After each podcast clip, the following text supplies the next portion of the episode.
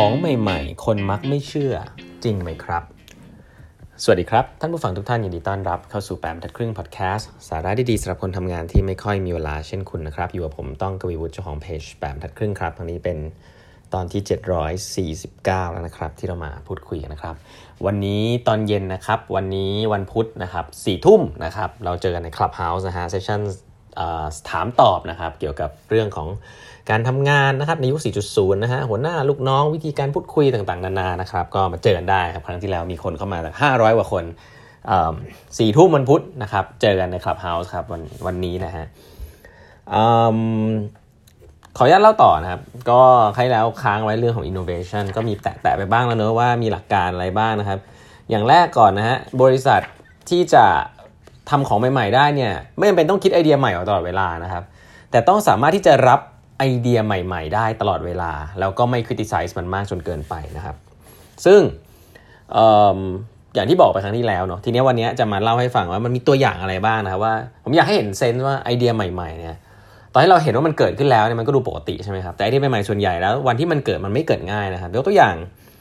โทรศัพท์อ่าเป็นต้นใครแล้วพูดไปแล้วนะครับ หรือแม้แต่ FedEx นะครับการการจ่ายการส่งของข้ามคืนเงี้ยคนก็บอกมันไม่ feasible นะครับหรือแม้แต่รองเท้าวิ่งฮะเมื่อก่อนรองเท้าคือรองเท้าผ้าใบทั่วไปใช่ไหมไนกี้นะครับ Bill Bowerman นะครับคนที่เป็น partner กับ Phil Knight ที่ทำบริษัทไนกี้เนี่ยอยากจะสร้างรองเท้าที่ข้างล่างเป็นวัฟเฟิลนะครับก็คือเป็นรองเท้าที่เหมาะกับการวิ่งมาราธอนหรือการวิ่งจริง ก็คือ อยากจะทำอันนี้ออกมาครับ แต่ตอนแรกไม่มีตังค์ครับ แล้วก็ไปคุยกับพวกชูแมนูแฟคเจอร์ทั้งหลาย ไม่มีใครเชื่อครับว่าจะทำทำไมครับรองเท้าสำหรับวิ่ง มันจะมีคนต้องการจริงหรือเปล่านะครับเคสของ Apple Computer ก็เช่นเดียวกันนะฮะ ไปไปเรื่อง Personal Computer นะครับ Steve Jobs เคยเข้าไปคุยกับบริษัทใหญ่อย่าง Atari หรือว่า Hewlett Packard นะครับ ขอเข้าไปทำงานนะครับ อยากจะเข้าไปสร้างบริษัทเอ่อสร้าง Apple Computer สร้าง Personal Computer ให้ ก็ไม่รับทำงานเขาเลยออกมาตั้งบริษัทชื่อ Apple นะครับ หรือแม้แต่ Sam Walton นะฮะเจ้าของ Walmart นะครับเขาก็เคยไปคุยนะครับเขาก็เคยไปคุยกับ partner ของเขากับกับที่แบบเป็นนักลงทุนนะครับ แล้วก็บอกว่าเขาว่าอยากจะทำไอ้ร้านที่ชื่อว่าเป็น discounted store นะครับ อยู่นอกเมืองนะครับ เป็นร้านอยู่นอกเมืองแต่ขายของราคาถูกนะครับเขาเรียกว่า discount retail store concept ปี 1962 ครับ ไม่มีใครให้เขาทำครับ สุดท้ายก็ต้องออกมาตั้งบริษัทเอง ชื่อว่า Walmart นะครับหรือไม่แต่หนังนะฮะ มีคนนะ Warner Warner Brothers นะครับ Warner Brothers บอกนี่ฮะบอกว่า ใครกันจะต้องการหนังที่มีคนพูดนะครับ อันนี้อันนี้คือปี 1927 นะฮะภาพยนตร์เนี่ยช่วงแรกอะหลายท่านจะพอทราบภาพยนตร์ในยุคยุคยุคหนึ่งเนี่ยมันมันไม่มีไม่มีเสียงพูดนะครับผมอาจจะเกิดมายุคนั้นไม่ทัน คนก็บอกว่าภาพยนตร์เนี่ยทำไมต้องการเสียงพูดด้วยไม่มีทางหรอกครับขนาดแค่ภาพยนตร์มีเสียงพูดนะที่เราเห็นมาเรื่องปกติเนี่ยก็ต้องผ่านการ เขาเรียกว่าอะไร criticize มาเหมือนกันว่าจะบ้าหรือเปล่าภาพยนตร์จะมีเสียงพูดได้ยังไง มันจะ make sense หรอ คนจะมาฟังหรอ อะไรอย่างนี้เป็นต้นเด็กก้าเรคคอร์ดนะฮะ บอกบอกกับวง The Beatles ครับปีหนึ่งว่า we don't like their sound and guitar music is on the way out กีตาร์เนี่ยเอามากแล้วก็ไม่ชอบเสียงด้วย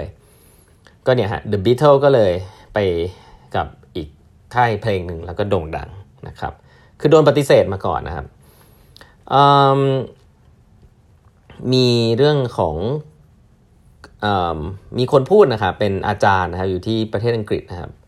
บอกว่า what's all this computer nonsense you're trying to bring into the medicine นะครับเขาบอกว่าคอมพิวเตอร์กับเรื่องของ medicine เนี่ยมันไปด้วยกันไม่ได้นะครับ คอมพิวเตอร์กับเรื่องของหมอไปด้วยกันไม่ได้นะครับ ก็คนที่พูดเรื่องนี้เนี่ยก็เป็นคนที่ปฏิเสธนะครับเครื่อง CT scanner นะครับซึ่งปัจจุบันก็เป็นเครื่องที่ทำให้รักษาชีวิตคนมากมายนะครับ หรือว่าคนที่เริ่มที่จะขุดเจาะน้ำมันนะครับก็บอกว่าเขาก็ไปขอเงินครับคนที่มีตังค์อินเวสเตอร์บอกว่าเนี่ยจะเจาะขุดเจาะน้ำมัน เอาน้ำมันขึ้นมาแล้วก็ทำให้รถมันวิ่งได้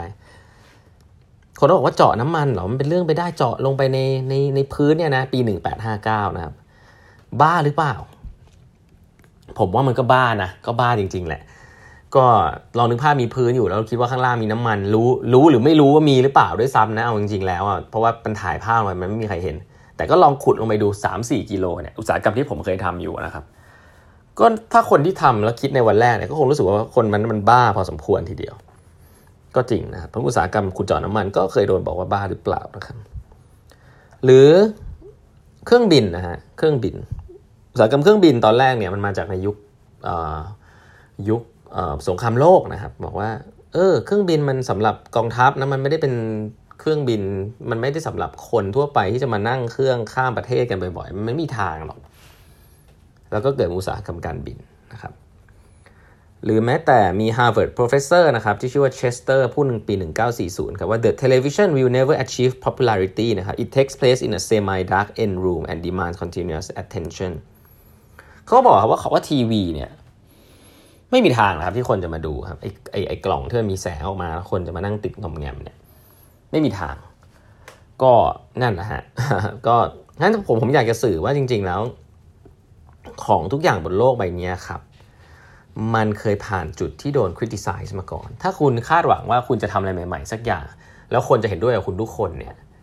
ของอันนั้นต้องบอกเลยว่าไม่ใหม่นะครับ อันนี้อันนี้คือเป็นเป็นหลักการเลยนะ ไม่ใหม่นะ ต้องมีคนปฏิเสธครับ เพราะว่าคนส่วนใหญ่เนี่ยเขาอยู่ในจุดที่ไม่ได้เป็น early adopter ครับ คนส่วนใหญ่เป็นจุดที่เป็น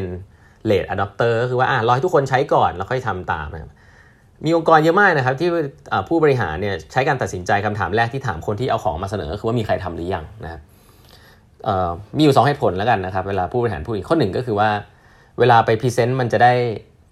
หรือว่าถ้ามันล้มเหลวหรืออะไร มันจะได้มีเคสว่าเฮ้ยคนอื่นเขาทำกันมาแล้วนะ เราเราเราทำเราก็ไม่ได้ตัดสินใจผิดนะ มัน concept เดียวกันกับการการไปจ้างบริษัท consult แพงๆมา เพื่อที่จะcertify หรือให้เป็นคนบอกว่าต้องทำอะไร เพราะว่าเราจะได้มีคนที่ตำหนิได้ แต่ถ้าไม่มีตังค์จ้าง consult ก็ไปหาเคสต่างประเทศมาว่าใครเคยทำหรือยังเราก็ทำตาม ซึ่งอันนี้เป็นสิ่งที่อย่างแรกเริ่มต้นจากการไม่มี vision ของตัวเองก่อนนะครับ แล้วก็เชื่อครับว่าคนที่ทำอะไรใหม่ๆ ถ้าเจอบ่อยๆ ก็จะ demotivate นะครับ เพราะฉะนั้นถ้าคุณเป็นผู้บริหารเนี่ย แล้วคุณติดกับเรื่องพวกนี้มากเนี่ย ผมบอกวันนี้เลยนะครับ ว่าจริง ๆ แล้วมันคนทำงานเขารู้นะว่าสิ่งนี้มันเป็นสิ่งที่ไม่ดี แต่ว่าเขาอาจจะบอกคุณหรือไม่บอกอันนั้นอีกเรื่องหนึ่ง แต่ว่ามันมันจะทำให้องค์กรคุณไปไม่ได้เลยครับ ถ้าคุณถ้านั้นคือคำถามแรกๆ ที่คุณมีแล้วคุณถามออกไป เพราะว่า แน่นอนครับ มันเอามาเป็นข้อมูลได้แหละ แต่ถ้าจะต้องมาเป็น requirement ในการตัดสินใจในการ present ผู้บริหารต่างๆ ซึ่งต้องบอกว่าผู้บริหารส่วนใหญ่ ก็ไม่ได้มีเวลามาลง on the ground หรือว่าทำ research นะครับ การที่ต้องมี process ในการ convince กันแบบนี้ในองค์กรระยะนานๆเนี่ย ซึ่งทำให้ประชุมเยอะเนี่ย คุณก็ไอ้ที่คุณบอกคุณจะ fail fast fail cheap มันก็จะเป็นได้แค่คำพูดนะฮะ เพราะฉะนั้นแล้ว skepticism criticism เนี่ยไม่ใช่สิ่งที่ไม่ดีนะครับ แต่ต้องบอกว่ามันไม่ดีกับ innovation ในตอนแรกครับ เพราะ innovation ในช่วงแรกเนี่ย มันเหมือนต้นไม้นะครับ ต้นไม้เนี่ยต้องลดน้ำใส่ปุ๋ยก่อนนะครับรอให้มันเติบโตนิดนึงนะครับ แล้วคุณจะไปตัดจะไปอะไรมันก็โอเค แต่ถ้าคุณไปตัดมันตั้งแต่แรกนะครับ ไปพ่นลมแรงๆใส่มันสองสามสามรอบมันก็ตายละนะเพราะฉะนั้นไอเดียใหม่ๆเนี่ยต้อง leave room for imagination ไว้พอสมควรว่าสิ่งที่คุณคิดมันอาจจะผิดก็ได้นะครับ ก็อันนี้คือเรื่องของตัวอย่างที่เรามาเล่าให้ฟังว่าของใหม่ๆ ของเก่าๆที่เกิดขึ้นหลายอันเนี่ยก็ผ่านเฟสที่ยากลำบากมาก่อนนะครับ